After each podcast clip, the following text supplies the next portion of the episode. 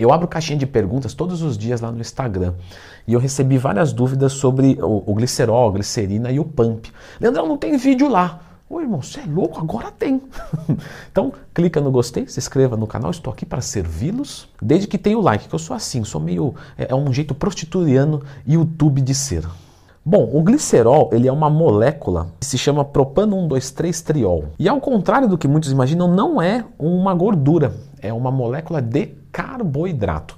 Mas isso é, é só uma parte bioquímica. Vamos né, adiantar um pouquinho mais. Mas eu só achei importante dizer isso porque eu já escutei assim, falar, olha, como ela é um carboidrato, será que ela dá pico de insulina? Não. Bom, essa suplementação ela é utilizada é, desde a década de 50, então ela é bastante old school. E ela tem uma capacidade, igual da Psyllium, sabe que é aquela fibrinha que eu já fiz vídeo só, procurar dentro do Twin mais tema?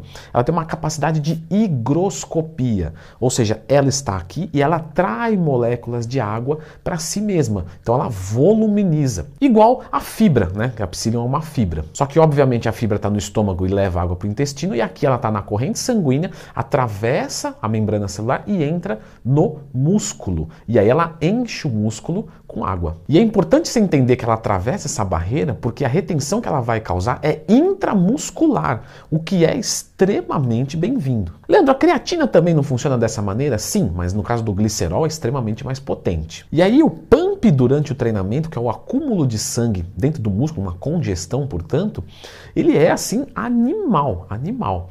Só que as pessoas acham que isso é um fator determinante para a hipertrofia. Ah, porque causa um alargamento da face, é igual o FST7. Mas as pessoas acham que pra, por carregar água para dentro do músculo e ter esse pump, isso é um fator determinante para a hipertrofia. Se fosse, nós treinaríamos com altas repetições. Né? Leandro, mas você não usa com seus alunos é, um treino de RML, resistência muscular localizada, densidade de treino maior, volume maior, menos intensidade? Isso gera bastante pump? Sim, mas quando a gente fala de fazer isso todas as semanas, você diminui a eficiência da hipertrofia. Então, normalmente o glicerol servia quando o pessoal ia gravar, sabe, um, um, um VHS. É... E aí, eu quero mostrar um pump gigantesco. Aí a pessoa faz altas repetições, ficar com aquele músculo muito duro e tal. Meu, para dar um show é legal. Para o cara tirar uma foto é legal. Agora, para a performance do treino propriamente dito, temos que conversar um pouco mais. O glicerol não foi feito para isso, mas você vê é, treinadores sugerindo, assim, sabe, sugerindo que um atleta, por exemplo, de alta performance, que vai transpirar muito, usar o glicerol para melhora da performance. Por que isso? Porque com maior aporte de líquidos, você consegue regular a temperatura melhor.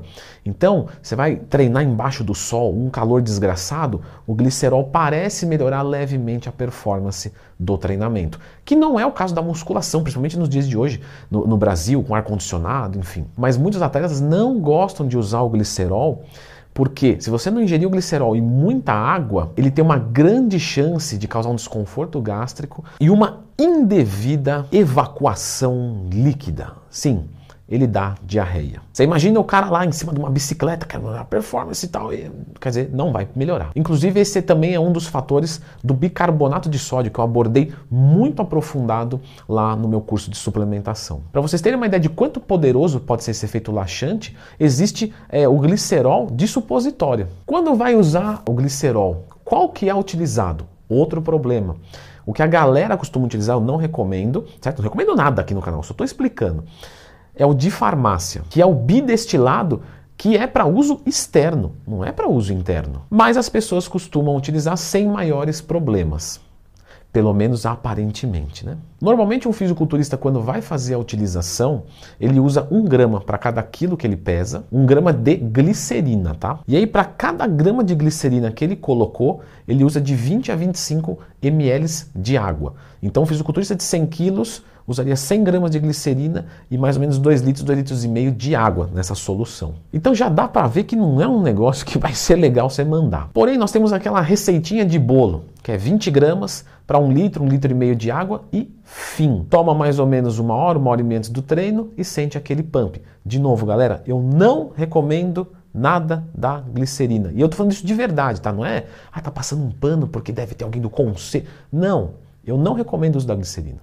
Existe um outro ponto também que alguns fisicultores sentem o desconforto, igual eu disse, então eles diminuem a quantidade de glicerina e coloca-se carboidrato de alto índice glicêmico junto, e aí isso vai ajudar. É uma maneira de você diminuir é, literalmente, perdoe a palavra que nunca falo palavrão, mas diminuir a cagada. Tem gente que combina também é, com creatina, com betalanina, mas no geral, galera, é, quanto mais coisa colocar, pior pode ser o efeito colateral. E novamente eu reforço que eu não sou a favor da, da suplementação com glicerina, porque, por exemplo, para que, é feita a glicerina? Vamos lá, vamos falar dos usos reais. É, fabricação de plástico. A glicerina tem aplicações industriais. Por exemplo, é, fabricação de bomba. Bomba que eu estou falando explosivo, tá? É, anticongelantes, porque ela reduz o ponto de fusão é, cremes, laxante, que a gente já conversou, antisséptico, pasta de dente, mas também utilizado como, por exemplo, alguns aditivos alimentícios. Ou seja, você vê que a substância ela não é brincadeira. É importante frisar que, por exemplo, vai, barrinha de cereal vai um pouquinho de, de glicerina, tem um, um fim ali panificador, vamos dizer dessa forma.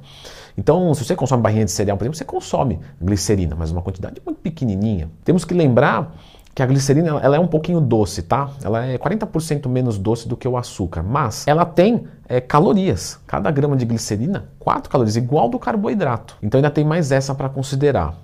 Resumindo, galera, isso daí você usa em alta performance num dia muito específico e olhe lá ainda porque a maioria nem quer mais saber disso, porque os efeitos colaterais como é, náuseas, diarreia, ânsia de vômito, dor de cabeça, tudo isso você fala, no final não compensa usar. E se você por um acaso usou e sentiu diarreia, você pode ter certeza que a dosagem está alta. Não é para sentir, certo? Muito bem. E a questão do bicarbonato de sódio? Beleza, então eu vou deixar vocês com esse vídeo aqui para dar uma continuidade nesses ergogênicos diferentes.